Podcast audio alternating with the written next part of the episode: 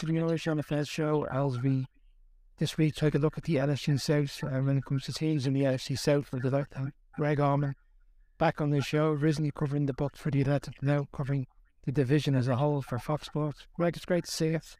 Uh, good to see you too. Hope you're doing well. God, it doesn't seem that long ago. We sit either part of your ways in Arizona's and spoke briefly. It's been a bit of a bit of a whirlwind between the combine and the madness of yeah, no, it goes by fast, especially uh, yeah, the week at Arizona it feels like longer ago than it is, I guess now. But uh, free agency's been a lot, and, and blink, and it'll be the draft here. Absolutely, and uh, I suppose we'll get going. And I had plans to start on the Bucs, but you, you mentioned the draft round. A couple of weeks ago, Panthers made the major move to move from lineup to secure the first vote with the trade with the Bears. And I kind of looked at the Panthers and it feels like it's a bit of a long term plan because obviously they want to get the quarterback the future. It's been quite some time since they've had a kind of a franchise quarter. But then during the free agency over the past week, you seem to make some nice moves because they bring in Miles Sanders, running back, after D'Onta Foreman who moved on to Chicago. Adam Taylor comes in again, another veteran in the league, but an efficient wide receiver. But it's going to feel like a bit of a mixed, mixed balance thing, yeah, because whilst they try to get the quarterback in the draft, they are making moves to kind of be in play come next season. Yeah, I, have been impressed. Uh, it seemed like they've been kind of the most uh, aggressive attacking team in the division. You think about going back to coaching and getting Frank Reich as the first hire of the cycle. Uh, you know, they're sitting there at nine, and for a while there, you're wondering, you know, how how they fit into that quarterback mix because they definitely look like a team that needed a quarterback. But said to nine, you might not even get the fourth quarterback in this class right now. So uh, I had kind of wondered if they trade up to four, if they trade up to five, and obviously they kind of took all that, all those half measures out of the way and just go all the way to one. Big price to pay uh, with two number ones, two number twos, and DJ Moore, who's probably their most valuable player next to Brian Burns, maybe. Uh, but no, I think they're excited, and obviously they're they're like the the stars of the draft now. You get to own the draft. I think they had twelve people plus a writer and a video and a photo guy at uh, in Columbus as CJ Stroud's pro day, and now doing the same thing for Bryce Young today in Tuscaloosa. So no, it's it's neat to see. You know, it's funny in that I, I originally had thought when they made such a big move to move up, they they had somebody in mind. There definitely was a pick that they wanted, uh, but it's neat to see how much due diligence they're doing to have as many people at these pro days to make sure they're evaluating uh, all the options at the top of the draft. Was going to in like a CJ Stroud actually had his uh, pro day yesterday. It was a great photo after went to photo where the avenue, the program of Frank Reich essentially standing right beside him. For parts of it, the past two weeks since the trade, there was a general text. If you look at Frank Reich's experience in terms of the pick, uh, Charles Leclerc he's had, CJ Stroud kind of fits into that dynamic. And we touched on it down that they're going to bring another their people to the Bryce Showing Room part of me feels that are they looking at that from the perspective of someone that's to come and reach out to them again in terms of get them to move to them, that they've done their homework and universe as well as to set the expectation and what the value even for them to move them. Yeah, it, it seemed to me like that the show of force they had with that many people was more than just the we want to keep the rest of the league guessing. That seemed like they legitimately wanted to make sure everybody. I mean, it's neat and that it's not. It's it's Reich, it's Fitterer, it's Jim Caldwell, it's Josh McCown, it's it's individual scouts, uh, Thomas Brown, their offensive coordinator. It was neat. There was a moment that somebody caught on video where, uh, like Josh McCown, for his age, is a really good basketball player, and it was like he's he's saying goodbye to Stroud, and and he said uh, he said, "Hey man, uh, you know." When you live in well, when you're in Charlotte, we'll, we'll figure out a court we can play on. That kind of thing. We'll get a court, which is neat. And again, it could just be polite conversation. Um, but it, it feels like I, I, had to submit a an, a full first round mock draft to Fox uh, that'll go up this morning. And right now I got Stroud there. I mean, it kind of feels like the the default. Um, it would be really bold for them to go outside Stroud and Young. Like if you put all in on him, I mean, it might be they like Anthony Richardson, um, but taking him at nine and taking him at one are two very different commitments. I was going looking back at 18. 18 is the last draft where you had four quarterbacks in the top 10. And that kind of shows you what a minefield it is to take a quarterback high in the draft. In that Baker Mayfield goes number one. He's on his fourth team in the last year. Uh, Sam Darnold goes two. He's on his third team in the last year. Uh, you go all the way to eight, and you get, oh, there's Josh Allen, good hit. And you go to 10, and, and it's Josh Rosen. And Josh Rosen's been on seven NFL teams already. It's like they can miss that badly, even when it's something as important and central and crucial as a quarterback in the top 10 of the draft. Probably the highest last thing is Lamar Jackson, I believe, went 22. Right, 25. No, the, the, the guy with the MVP, the guy with the $200 million contract, he fell all the way to 32. I'm sorry, 32 is where he was. Last pick of the round. It's crazy. Just Touchdown maker maker there. We did a live show during the week, and I said that the Patriots moved on from Tom Brady. He didn't seem to have a, a backup plan, and essentially kind of assess what the best was out there, and they ran with Cam Newton for that year, and initially it looked good, and then it kind of fell away. A lot of COVID stuff got on then in terms of either COVID, so there was, you know, reasons as to what happened. And then the Sunday prior to when the tampering period started, the report went out there that the Bucs were considering going for a Baker Mayfield. And Yeah. I looked at it and I raised my eyebrow and I said, "Do you really? Because I just couldn't understand the reason why it would be saw a couple of flashes in his game with the wrong. Again, I put that down to the ninth part of the season was kind of coming to an end and other team weren't really playing at the level we would expect. And then as the week went on, it really kind of became out there that this was really was something that could have happened. I wonder if the Bucs look at this and like, do you see a really open competition? Kyle Trask come come trunk and I know we're a long way away from it. Yeah. Do you think it's an open competition or is it really Baker Mayfield and will Rod wait for a year, assess the situation as we go in? Yeah, I think it'll be an open competition. I think Baker definitely has an edge. I mean, you have two people. A Trask, especially in a new offense now, is essentially a rookie. I mean, he has nine NFL snaps. Baker Mayfield has 100 touchdowns in the NFL. He- He's been a leader. He's led teams to the playoffs. He's led teams to win in the playoffs. Uh, and I think that carries a lot more weight in the locker room. So the people, the Bucs players in the locker room, they know Kyle Trask better because they've been around him for two years. They know all the time he's put in. They know how hard he works. But I do think there's some credibility that comes with just having done the job for four years. He did not have a good year last year. You wouldn't want to have 2022 Baker Mayfield numbers this year. But if you can take a step back and go to 20, um, that's 26 touchdowns against eight interceptions. They would gladly take that. That's that's probably a better year than Tom Brady had last year. Um, and he did that with with two dominant receivers. He had Beckham uh, and he had Jarvis Landry. Now he has Mike Evans and Chris Godwin. So it feels a little bit like that. Um, I don't know that this is an 11 win Bucs team, but I think they felt like within the confines of their limited budget, um, there's probably as much upside as you can get in a $4 million quarterback in, in what they have with Baker Mayfield. Were you surprised to see some of the uh, contracts given out the, on the defense there? Because it looked for an Irish period, when you looked at the, the need after free agency, they were up of the hot are potential who would be on the and who would get paid.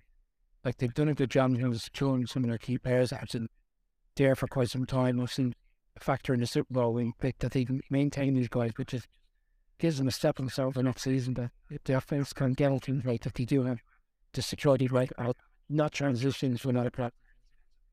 Yeah, I, I thought free agency would hit them a lot harder than it has. Um, you know, had so little space to make moves. Jamel Dean, there was one list that had Dean and David as the number two and number three free agents at any position, to where you're like, wow, they just they can't afford to keep them at that. And I think it I think it starts with the idea that players wanted to stay in Tampa and wanted to be here, and that's not just Latte, who obviously has played his whole career here, he's been a captain for nine years. Uh, but I was impressed to hear Jamel Dean. I mean, Jamel Dean basically said he's a Florida boy. He loves Florida, loves being here, loves the weather, loves Tampa, wants to be here, uh, which was neat. And that he probably could have gotten more. I mean, I think for what he signed, uh, four years, fifty-two million. I mean, not to, not to put thirteen million dollars as anything small, but there were people that had him getting 15, 16, 18 million dollars a year. Um, probably the the most coveted corner on the market this year. So for them to be able to keep him, fit him under the cap, uh, I thought they did really well with that. Anthony Nelson is just a, a, a smaller piece, but I think to get him back and know that they have him uh, at least as a third rusher or somebody who can help them if Shaq Barrett isn't back right away. I thought they did really well. I mean, their their losses right now. I mean, Sean Murphy Bunting uh, has obviously had some key plays for this team, but for him to get a, a modest deal for Rakeem Nunez Roches to get a modest deal, they really haven't lost much. Um, and they'll be a younger team. I don't think they'll bring back nearly as much of the depth that they've kept the 30 something guys they had kind of with Brady. But no, this, this could have been much worse. This could have been absolute desolation and losing everybody and uh, feeling the, the brunt of the cap frustrations a, a lot more visibly than they have. When I saw the Sean Murphy Bunting deal to the Titans, the structure was the Bucs had made a decision to do now because there's no assurance in the end. Look, when his production was there, he was 100 percent because a very popular. Right. He's got caught on a lot of injuries, so the core call. Yeah, I mean, for him, I, I thought he would do honestly much better. Um, it's like just as, as we were talking about Dean getting 15, 18, there were people thought Murphy Bunting would get $10 million and, and be somebody, you know, where he goes in. You know, with the deal he got, I think it's as much as 5 million. He's probably a third corner. He's probably on the outside looking in. Uh, might need an injury to be an every down corner there, but it's good defense. Um, Mike Vrabel's a good guy to work for. Um, you know, I think some of these guys, it's tough sometimes you have to go start somewhere else, but you think about the the six DBs that were kind of the core of that Super Bowl team um, that's three now that are gone. We, we haven't mentioned Mike Edwards. Mike Edwards uh, going to the Chiefs is a great fit. Um, and for, for now, Whitehead to the Jets, Murphy Bunting to the Titans, and Edwards uh, to the Chiefs. Uh, it's tough, but um, they've been able to keep three others. So to have Dean, to have Davis, to have Winfield, um, all here, I think helps them long term for sure. Yeah, so you know, should be safe for free agent. Julian Murphy going to Seattle, Tom from the Chargers going to the Chiefs. It seems like there's been a domino effect for players moving around. So last time we spoke to preseason and moving on, we were speaking about the Saints and because didn't really know what to make of the Saints thing last night and even in particular with the quarterback and obviously of the key acquisitions before free agency said that's when you know, Derek Carr. Yeah. New Orleans. It looks like right for it, you know, and has an instant experience and to Dennis on Tuesday with the Raiders. Um, were you taken back by the fact that they, took place in the sense things? I know the, the Jets were in, the, it just suits a long time. We saw the Super Bowl Sunday where essentially said to the Raiders, I kind of want to go there, but I'm not accepting the trade because of the circumstances of the contract. But it does look like a, a really good structure. Yeah, Derek Carr's a tricky guy to look at because you, you see, I mean, it's nine years and it's one playoff appearance and no wins, but it's also really consistent, uh, prolific football. I mean, it's one of those where he um, I don't know that this past year was the best year for him, but I mean, in terms of taking a team as a leader, I mean, they they've kind of struggled to find um, an answer after Drew Brees. You know, it probably hasn't been enough Winston to really say it's him. It wasn't Dalton. Um, you know, so and now I think this is their first chance to really have uh, the leader, not necessarily elite, the Hall of Fame talent that Drew Brees was, but just a leader, someone who's uh, wanting to take hold of this team. Um, if all he is is like a you know, 3,500 yard passer with 25 touchdowns, keeps those interceptions in check. Um, I think they've done a good job to keep some of the. I mean, they took some hits on defense, but to have Michael Thomas back, um, to be able to bring in Jamaal Williams to to kind of combine with Kamara there, um, to keep Juwan Johnson when he was a restricted free agent. Those are all things I didn't necessarily take for granted. So I, I thought they've done really well, a lot like the Bucs, to take a really bad cap situation and have um, a lot of it's just kicking those problems down the road, but they've they've really gotten through it pretty well, where they they can say with confidence that they can be a contender in this division. Yeah, Jamaal Williams is a really interesting. Seven wins or so last year, and I mean, you look at the play for Kamara last season; it's inconsistent. You know, I know he's got a few details on him after the Mark Williams is on the dairy side of his career. Mark, uh, William can especially the, the Kamara type player, really good in the long game, but also very effective in terms of pass catching. And he didn't do that in Green Bay before he moved to North year. I stood out. I was surprised to was on. Re- and then a re- yeah, I was surprised honestly to see what Detroit's done. Um, was kind of surprised to see them let him go, just because I felt like in terms of red zone offense, in terms of uh, just getting things done close to the goal line. I mean, that that's a guy that got in the end zone better than anybody in the league. So even with the low expectations you have for a free agent running back, I mean, what they got him for was was cheaper than I expected. Um, and especially as all in as Detroit is to have the team they have, I was surprised they let him go. Did Atlanta are a bit of an unknown. You know, the second team the Capitals. We had uh, D. Orlando, a bit of the Atlantic Constitution on a couple of weeks ago. And he suggested, I'm not sure, that he felt that he would go after quite a few sage in, in free agency. And that has materialized to have. Yep. Certainly wasn't the praise. He, he was talking to Dr. Stabbins about being one of them, but he's got them in the third your thought process on them because when they brought in Taylor, right, that as a bit of a one because like Ridder's there, I man Honey would have an expectation. I know he's coming out, but they're He'd have an expectation he would be a starter. But it'd be interesting to see what they do with the A spot a quarterback is still there. Would they would they go after it? I, I wonder. I don't think anything they've done would keep them from taking a quarterback like Ridder. I mean, it's what I mean. Heinicke came in. I thought that would be kind of comparable to what the Bucs did with Mayfield, but Heinicke came in kind of submissive. Said he's going to be the best quarter, best backup he can be to Desmond Ridder, uh, which is surprising. It, it's kind of yielding more than I think Baker has a little bit more swagger to him, where Baker's not going to be anybody's backup by choice. So no, I, I, do think, and, and when you look at the draft, uh, when I was going through the mock draft yesterday, I think there are probably models where where like Will Levis falls falls to eight and is available to them, whereas within a pick, like seven is is also a pick where you could see him go. Um, I, still feel right now um, that, that would be interesting, and it would be a way for them to get again a, an exciting future for them with a quarterback. If you get a quarterback at eight, I still think uh, pass rush has to be what they deal with there. They they're still so uh, as many key additions as they've made, especially on defense. They haven't gotten an outside linebacker. They haven't got a pass rusher. I think they've gotten guys like Onyemata and guys like Kaden Elliss that will help their pass rush, but they just need to get a top tier elite double digit sack guy to be the centerpiece of their of their sack efforts. And that could be Myles Murphy, that could be Tyree Wilson. There's going to be good players available at eight. Um, it would be wild if they took quarterback. And, and as much as we, uh, I think the excitement of the quarterbacks pushes the quarterbacks all the way up to the very top, where it's four quarterbacks in five spots, four quarterbacks in, in seven spots.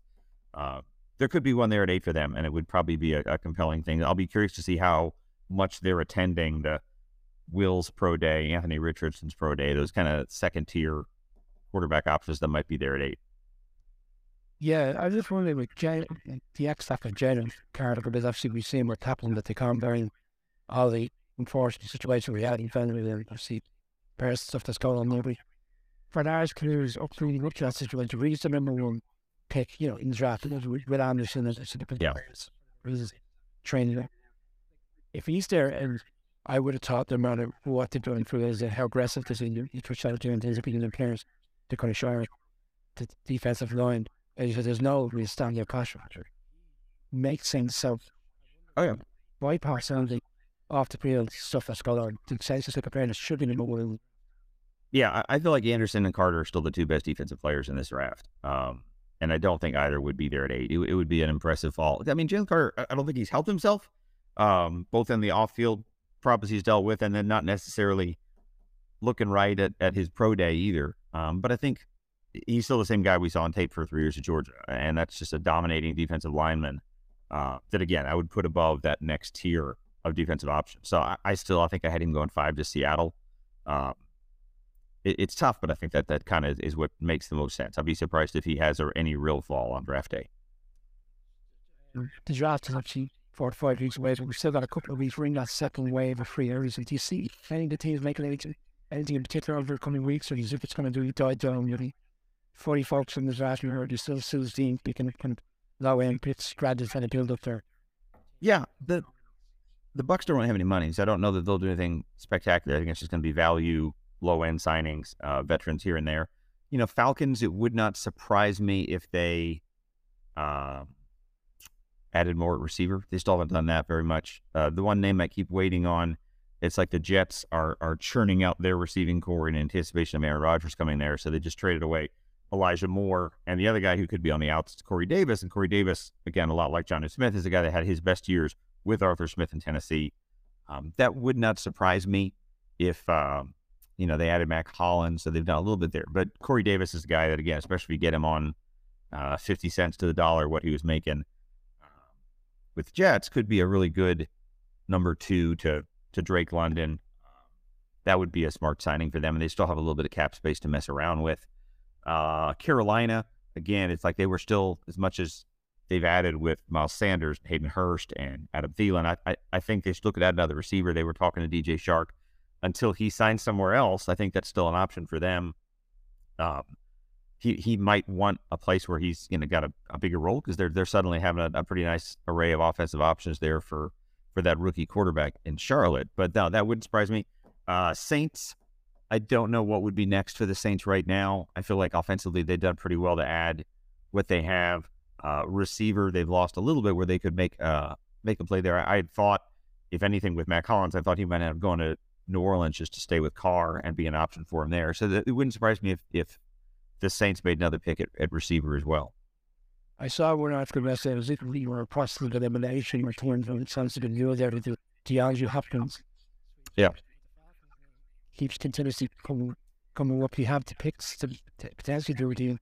Is that you know you see the the production throughout London last year starts that he's to become the number one wide receiver over the course of his career. Right. It makes sense for them to bring in Hopkins when really right now they don't have a quarterback situation.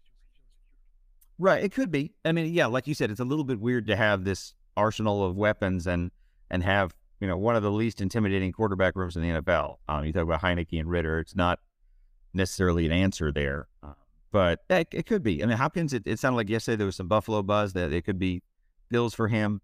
Um, you know, again, this it's neat in that he his deal, um, you know, I think is going to be contingent upon Arizona eating some of that contract. Where I mean, he won't quite be. It's a huge contract, but I think there's a good chance the team that gets him will pay a good deal less um, and be on the hook for a more reasonable rate.